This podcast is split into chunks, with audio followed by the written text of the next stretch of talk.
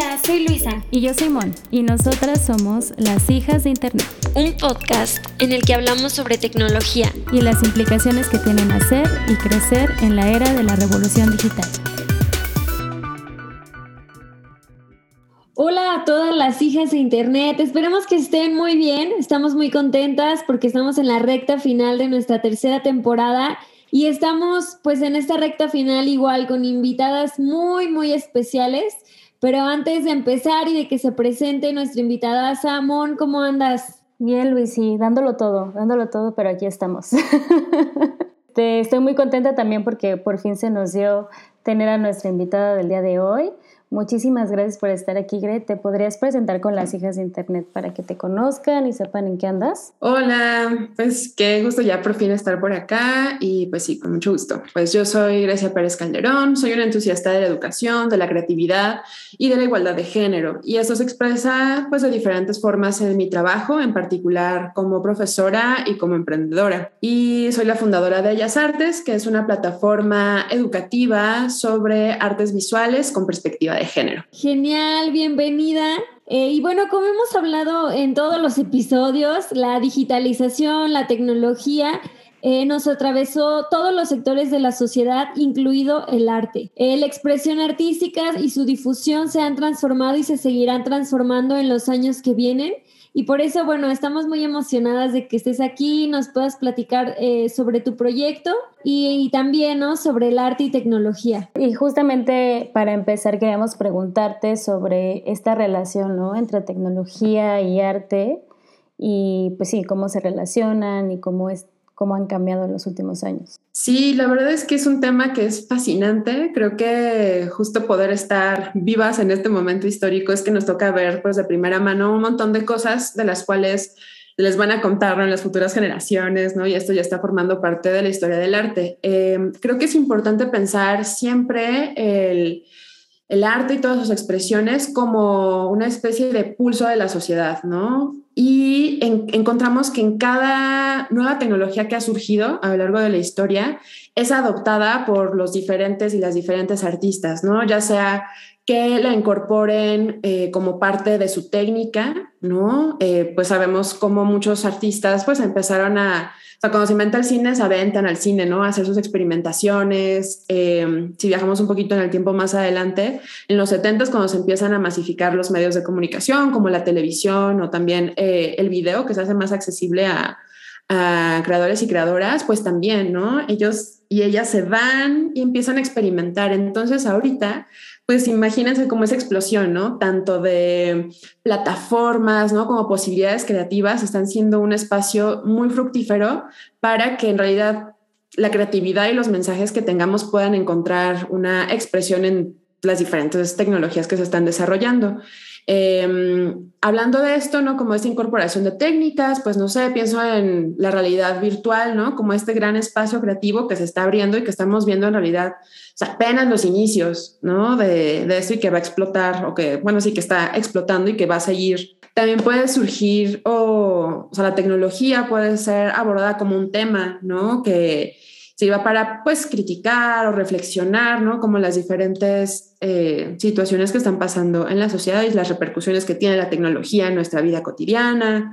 También, eh, pues la tecnología es clave para cómo se difunden las obras, ¿no? Ya sean, pues a lo mejor cosas más tradicionales, desde dibujos o fotografías, ¿no? Que a través de las redes también pueden llegar a, pues, públicos que antes jamás hubieran visto, ¿no? Y también pensaba, bueno, yo por ejemplo que puedo acceder al arte de muchísimas ilustradoras en Instagram. Creo que es lo que más me gusta últimamente de Instagram, todo el arte de, de mujeres, principalmente que tienen un mensaje pues feminista y de una manera como muy educativa y al mismo tiempo sumamente hermosísima.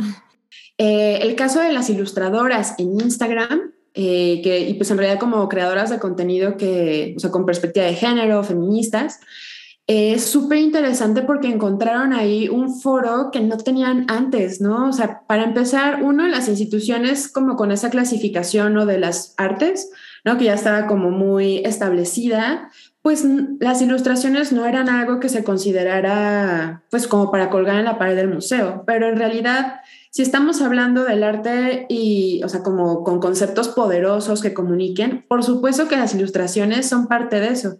Y a través de Instagram encontraron un público y una manera así de, florecer increíble, ¿no? Eso a mí también me emociona muchísimo.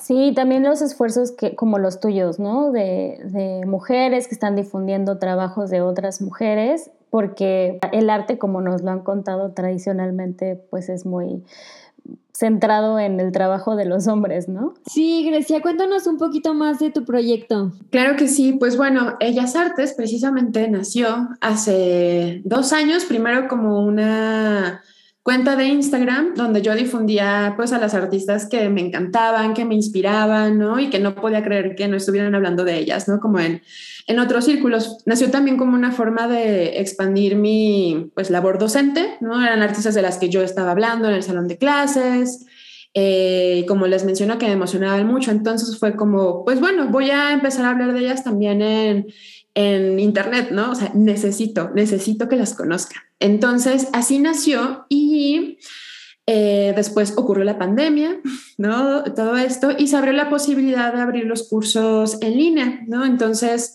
ahí empecé a hablar en especial como en el curso Hair Historia del Arte, que hace como este juego de palabras con, eh, bueno, History, Hair Story y ya como en español Hair Historia. Eh, donde durante ya un año, ¿no? desde septiembre de 2020, he estado pues hablando, enseñando sobre ellas, ¿no? y en realidad creando como una comunidad muy increíble con todas las morras padrísimas que se han inscrito a los cursos, las espero pronto. y pues nada, ¿no? Eso ha sido como un poco el viaje y ya este año también empezó como más a tomar forma de emprendimiento, ¿no? También con el apoyo de pues algunas instituciones, ¿no? Ahorita vamos a ver también cómo está el, el movimiento, ¿no? De primero las instituciones como ignorando, ¿no? Estos discursos y después dándose cuenta del alcance que tienen y después apoyando, ¿no? Incorporando también a, a creadoras que pues un poco se posicionaron en las redes y dándoles también espacio, ¿no? Ya como de vuelta en, en los espacios institucionales. Entonces, pues ahí es un poquito el resumen express de, de, lo que ha sido el viaje de Ellas Artes. Nos encanta Ellas Artes y todo el contenido que publican en sus redes sociales también está buenísimo para que las vayan a seguir. Esta serie de la Lotería del Machismo me encantó. Un poco también tratando este tema de, del mercado del arte, ¿no? Que sabemos que por mucho tiempo ha sido como o elitista o precario en algunos sentidos y cómo la tecnología pues vino a transformar estos mercados, ¿no? Y como dices, pues cada, vez hay más apoyos de empresas, emprendimientos digitales o fundaciones, etcétera. Y pues también necesitaríamos todo un episodio y tal vez muy probablemente en el futuro lo tengamos sobre criptomonedas y sobre NFTs, no vamos a tratarlo aquí eh, muy exhaustivamente, pero pues también como que nos cuentes un poco cómo ha estado cambiando este mercado, qué nuevas oportunidades hay y qué significa ¿no? que existan estas nuevas herramientas. Sí, Grecia, por favor ilústranos un poquito con ese tema. Pues aquí creo que algo súper importante es entender cómo en qué se basa ¿no? el mercado del arte e históricamente se ha basado en esta idea de originalidad y autoría, ¿no? Entonces, siempre ha sido como los objetos que entran a, las subastas, ¿no? Pues en estas grandes casas como Crisis o Sotheby's, es porque tenían eh, valor que les da pues su contexto histórico, ¿no? Su contexto social y que están vinculados en específico a nombres con trayectoria, ¿no? Entonces, em, lo que comenzó a ocurrir con los eh, con la creación y con la incorporación de los NFTs fue que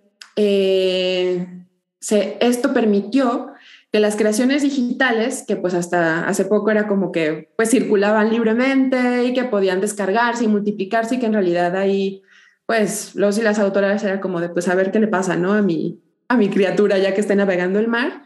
Eh, a través de los NFTs se encontró una manera de otorgarles una unicidad, ¿no? Como ese certificado de originalidad, unicidad y como también de marcar la autoría. Entonces, podemos pensar a los NFTs como mm, relacionado con lo que sería una firma, ¿no? En una, no sé, en una pintura, ¿no? Que garantiza que esa obra es de ese autor y por lo tanto tiene valor, ¿no? Entonces, Em, pues eso fue un poco lo que ocurrió y la manera en la que el mercado encontró por fin cómo asignar un valor y, e integrar al comercio las creaciones que tienen base digital. ¿no? Eso es súper, súper interesante porque efectivamente antes, pues, o sea, no, no ocurría por esa situación de multiplicidad, ¿no? O sea, un JPG o un MP3, pues sabemos y hemos vivido en estas, nuestras vidas como hijas de Internet, que pues circulaban y se copiaban, se dividían, pero ahora tienen como, eh, al estar dentro de, digo, los mercados en específico, donde se venden a través de, esta, eh, de este protocolo, esta creación, ¿no? Como de unicidad, se puede apoyar ya eh, el valor y como la carrera de los artistas a través de ese protocolo. Entonces, un poco también para resumir, estamos hablando de que un creador o creadora digital, eh, pues en vez de como aventar así al mundo y que circule una pieza en específico, si quieren ganar dinero a través de ella, pueden apelar a esta nueva forma de convertirla en una pieza única, ¿no? Con lo cual crean pues una escasez. Y en esta escasez, pues en la misma lógica de la economía actual, pues se crea un valor. Entonces, eh, esto crea una barrera o una especie, como una especie de barrera candado a la reproducción infinita, ¿no? Entonces, eso es como la manera en la que lo puedo resumir como, pues, esto tan complejo que efectivamente pues se merece un capítulo, una temporada, ¿no? Totalmente, de hecho, pues por eso todavía no le entramos al 100, porque todavía hay muchas cosas que nos falta entender. Cualquier ilustradora, por ejemplo, todas esas ilustradoras de Instagram que, de las que hablamos, ¿pueden entrarle a este mercado de las NFT?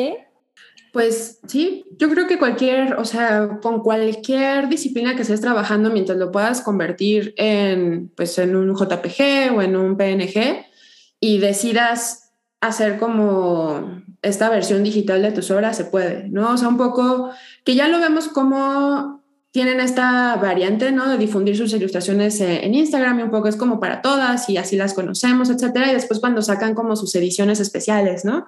Unos, unos ciertos prints, ¿no? Em, cuando hacen mercancía, ¿no? Que eso ya más bien circula en el mundo físico. Pero esas estrategias de comercialización entran perfecto también para que las puedan como adaptar a, a NFTs, ¿no? O sea, justo pensando de, bueno, esta ilustración quiero que entre como en esa circulación de, de unicidad y a lo mejor pues ya no se la voy a vender a alguien más, ¿no? O voy a hacer como una edición limitada de estos y solamente tres coleccionistas van a poder tener esta pieza, ¿no? Entonces, esa es una forma, pues, en lo digital de traducir estas ideas que ya venían en realidad del mercado del arte. Y lo que es súper interesante es que el mercado del arte ah, siempre encuentra formas de, pues, de capitalizar, ¿no? O sea, un poco las expresiones, ¿no? La forma de circular. Ahorita pues estaba pensando un poco en el performance, que también era una, bueno, es una expresión artística que no tiene, digamos, como base principal algo físico, y de hecho se basa como en lo efímero y la experiencia, ¿no? Y que nadie lo pueda poseer. Pero la forma en la que el mercado del arte encontró para capitalizar eh, los performance fue a través de los registros fotográficos. Entonces ya se registraba, ¿no? Como la fotografía y les podían como que los artistas firmaban y ya era una forma como de de poseer una parte, ¿no? De pues ese sistema que, o de, esa creación de sentido y de significado que se origina a través del performance. Entonces, un poco por esa línea va, ¿no? Fue como una, es una manera que, que tienen para, pues, crear valor a través de las creaciones digitales.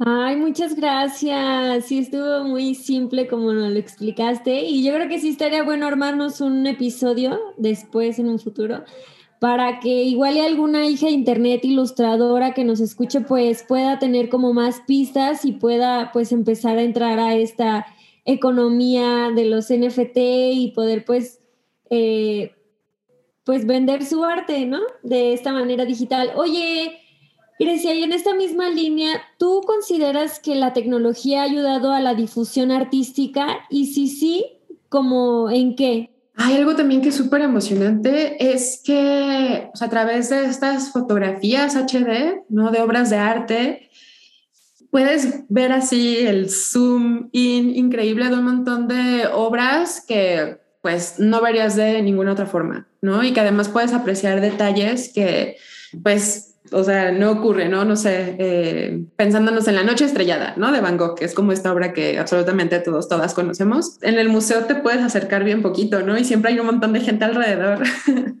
Entonces, eh, a través de, digo, por supuesto, otra vez podemos regresar a esta idea como de no, pero ve el original y la pintura, pero creo que la reproducción digital de obras de arte, por ejemplo, crea posibilidades de experiencia que no tendríamos eh, de otra forma, ¿no? Entonces, eso por un lado, ¿no? Proyectos, eh, pues, culturales, ¿no? También como de eh, el proyecto de Google Arts and Culture, también me parece esfuerzos súper interesantes, ¿no? Para la difusión también como del patrimonio histórico. Y también creo que una cosa que es bellísima es que se permitió, o sea, se abrió esa posibilidad de que creadores diversos pudieran conectarse directamente con su comunidad, ¿no? O sea, sin esperar como la validación. Eh, no sé, por ejemplo, en la música, de pronto creo que también hemos vivido mucho eso, ¿no? Como la historia de, no, pues este, esa morrita estaba tocando en su cuarto y subió su música a MySpace, ¿no? En ese entonces, y de repente así se volvió como súper famosa y ya la, disquera la contrató. Y creo que eso es el tipo de cosas que pasa mucho. Y otra vez, ¿no? Retomando el caso de las ilustradoras, ¿no? O sea, que ellas pues poniendo sus dibujos, o sea, también como un mensaje súper claro, contundente y pues esa necesidad de expresar y de crear, al final terminaron conectando también con un montón de nosotras, ¿no? Entonces sí, creo que em, vale la pena pensarlo en esos términos, o sea, cómo se convirtieron en herramientas poderosas de, difusión y de comunicación y de conexión, ¿no? Al final como de creadores y, y público. Totalmente, Grecia. Esto que mencionas que pues han creado comunidades y has conectado con personas que están en, en otro país. Y volviendo al tema de las ilustradoras, está bien padre porque casi todas son latinoamericanas. Y entonces encuentras cómo hay eh, mujeres jóvenes feministas en Venezuela, en Colombia, en Perú, con ciertas cosas similares a las realidades que estamos viviendo en México y, y no sé si es justo eso que dices que tienes la oportunidad de conocer a personas y a, arte y estímulos visuales que de ninguna otra manera hubieras podido conocer. Pues muchísimas gracias, Gre, por todo lo que nos has compartido. No sé si tengas proyectos que, que nos puedas compartir por si alguna hija de Internet le interesa saber más sobre el tema. Y tú también si nos puedes dejar tus redes sociales y las de ellas artes para pues que también sigan los cursos, pero también que vean todo el contenido que crean y que generan que apoyen a sus creadoras de contenido locales, ¿no? De las diferentes formas que, que, puedan, ¿no? Que si hay alguien que les interesa, que les emociona, ¿no? Que vean las diferentes formas en que pueden apoyarle, porque eso de verdad que es como el principal motor para que sigan creando y necesitamos esas voces, ¿no? Hoy más que nunca. Encuentren a Ellas Artes en Instagram, en Facebook, en Twitter y en TikTok como Ellas Artes. Y pues nada, muchísimas gracias por la invitación.